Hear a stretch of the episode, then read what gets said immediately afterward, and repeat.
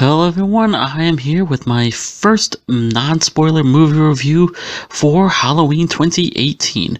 Now, my nose is a little stuffy and runny right now, so if I sound like shit, that is the reason why. I don't know if it's allergies acting up or if I have a cold, but yeah, if I sound like shit, that's the reason why. Now, before I get into the movie itself, I want to say that the Halloween franchise is my one of my favorite horror franchises ever uh, from Halloween 1978 all the way to up to now. The whole franchise, even the bad movies of the of the franchise, 40 years, 11 films. I love the Halloween franchise, and the original 1978 film is my favorite film of the entire franchise, and it is one of my all-time favorite movies. Now, with that said, what did I think of Halloween 2018?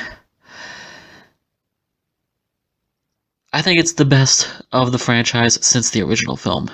That is my honest to God opinion. If I had to rank it, I would rank number one Halloween 1978, and then ni- number two is Halloween 2018, and then the remaining nine films you can put in whatever the fuck order you want to put them in. I loved it. It it felt like a Halloween movie. It had that feeling like what you like how it felt watching the original Halloween film, and then even Halloween 2 it felt very much like th- like that ha- kind of Halloween movie.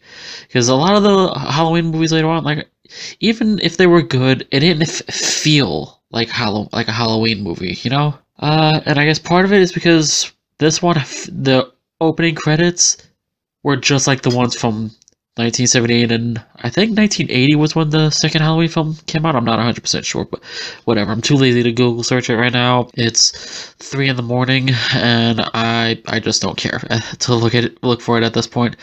But yeah, I'm just to go ahead and start talking about what I liked about the movie without trying to spoil anything.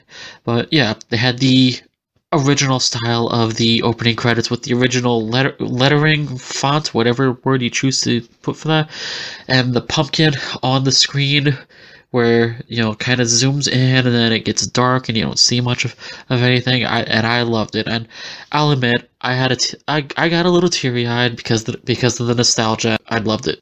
And I know of another podcast that I've said that sometimes nostalgia can hinder the movie going experience and I, while I do still believe that, sometimes nostalgia makes it even better. And for me, my nostalgia for the original Halloween film, even though I wasn't even alive when it came out, it was eight years before I was born. I was born in 1986. I got to see it very early on in my childhood, like around six, seven, eight years old. I don't remember because my oldest brother, you know, being the cool older brother, let me watch a lot of the shit that I wasn't supposed to be watching at that age.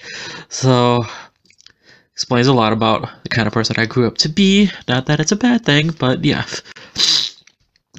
Sorry about the sniffles. Like I said, I don't know if it's allergies or if I'm battling a cold, but uh, again, I'm sorry for sounding like shit right now. but I really loved Halloween 2018. Like they, there was a lot of Easter eggs and paying of homage throughout the film that you know referenced and you know, paid homage to the previous films of the franchise. Uh, like we seen in some in the trailers, the th- little kids with the the pumpkin and the witch and the skull mask, which is you know an homage to Halloween three season of the witch, which most people would would agree was the weakest of all eleven Halloween films, uh, unless you know you're the type that flat out hates the Rob Zombie Halloween movies, which I'm not one of them. I very much loved the first Rob Zombie movie, the unrated director's cut version. And the second one, if it was not a Halloween movie, I would say it's a great movie, but since it's a, the sequel to the first Rob Zombie Halloween, it's it's only okay, in my opinion. But I loved Jamie Lee Curtis as always. She's never disappointed me in any role she's ever done on any movie or TV show. And then since this is supposed to be 40 years after the original film, completely retconning Halloween's 2 all the way up to the most recent of the original timelines. Uh, this was the, the, the best way to do it, in my opinion. The way, because the film, you know, if you've seen a lot of the interviews that Jamie Lee Curtis has done promoting the movie, it's basically we get to see the PTSD and the traumatic effect that the events of the first film had on Laurie Strode you know, from her life all the way from that point up to now, how it kind of, I guess, in a sense, ruined her life.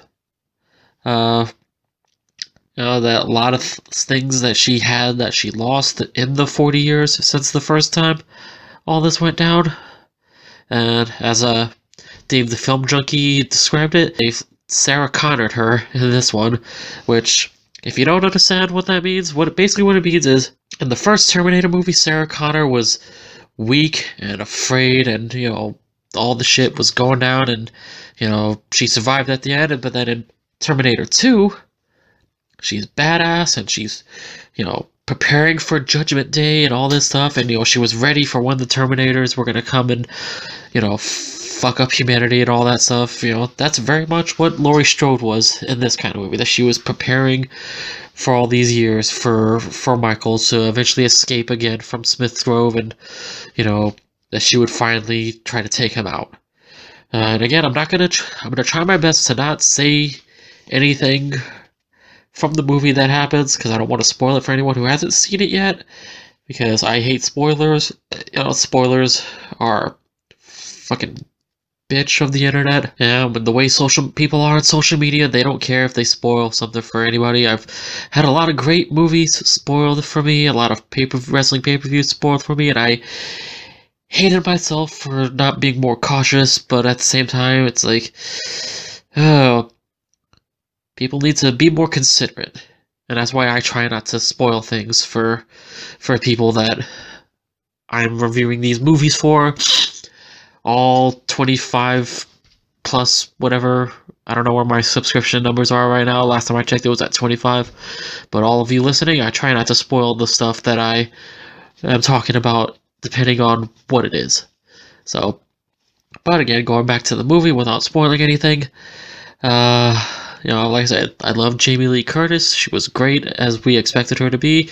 Judy Greer playing her daughter, which most people would recognize Judy Greer as being the less attractive best friend of the hotter girl in, in romantic comedies, which, uh, I don't know how she feels about it. I mean, she did kind of write a memoir that kind of poked fun at it, but I'm sure she enjoyed being a major character in this film. And then we had the the one playing her daughter, which was Laurie Strode's granddaughter. I don't remember her name. I liked her in the movie as well. Know, since they already, you know, been talking about a, a possible sequel to this one, you know, if she is going to be the lead of the of the franchise from here on out, if depending on how many movies they decide to go for, with from here, I would not mind it. You know, she held her own in the story. You know, uh, and also the remember that there was a report that came out a few months ago or a story from interview or whatever that mentioned that they were going to have a, a, voice actor do uh, do the part of uh, Dr. Sam Loomis and it was like for like archived recordings or whatever and you know at the time I was thinking like well why didn't they just use like like actual archived works of Donald Pleasence for for the movie. But the guy, whoever it is, I don't know the name. I didn't look it up yet. Uh, whoever they got to do the voice for Donald Pleasence, Doctor Loomis, was very spot on. Honestly, I had for a second I was questioning whether or not it actually was another guy doing the voice because it sounded damn near perfect in my opinion. Uh, I don't know other people uh, that saw the movie, you know, would agree with me for that. Uh, and I don't know if it technically counts as spoiler because, like I said, they already talked about it in interviews and mentioned that that's what they were going to do for the movie. But yeah, they used they had little cassette tape recordings. Uh, you know, like the old little, like really little miniature cassette tapes that people used to have on the old answering machines from the, from way, way back. You know, that a lot of kids these days would not even know what the hell it is. But yeah, whoever that guy was that did the voice, you, you, you were you were spot on with your Donald Pleasence voice. I love that. Uh, another thing that I loved, because the original Halloween movie did not have a lot of blood and gore, like other movies of the genre would go on to become for the last almost 40 years now. How the original 1978 Halloween was built on the suspense of you know what's going to happen, when is it going to happen, how is it going to happen, and also from conversation that I had with another YouTube personality about you know not seeing what happens but seeing the aftermath. you know, that we agreed that sometimes not knowing how it happened is scarier than actually seeing it in the act. And we got to see a lot of that in this Halloween movie.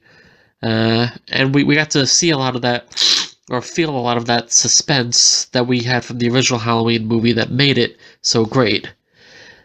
But at the same time, they did kind of up the gore factor in this one, which I didn't mind because they did it very well and it worked very well, and I loved every bit of it.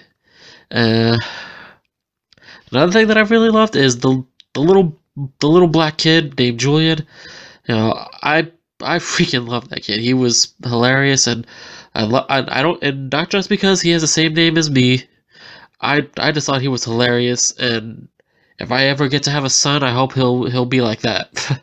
and of course, John Carpenter returning to do the music for the film with his son and other guy that I don't remember.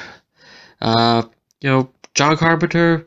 Well, you know, maybe some of his movies that he directed might not have been the best, but you you can't deny that the music he's done for the for his movies, you know, were that they are great. He makes great music for his movies, regardless of how how the movies actually are. The music he creates is amazing, and the soundtrack he composed, along with his son and the other guy that I can't remember, was awesome. I've already listened to the soundtrack three times since Friday and I love it. And I'm probably going to listen to it several times more in the near future. Hell, I'm probably going to listen to it after I finish recording this for you guys. Um, and again, without spoiling anything, there is a nice little thing that does happen at, after the credits or towards the end of the end credits. I don't know if it counts as a post-credit scene, but uh, again, not trying to spoil anything. Just stay through the credits and you'll understand what I'm talking about.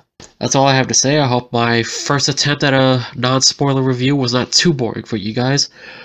Uh, and if you want to hear more of what I like to say on other topics, I'll throw up the links to my past full episode podcast and my other wrestling and Hollywood news videos for you guys to check out. And I'll be back this coming Friday with my thoughts and predictions for WWE Evolution. Uh, uh, hope you will enjoy that episode as well. And uh, thank you so much for listening. I will see you next time. Bye.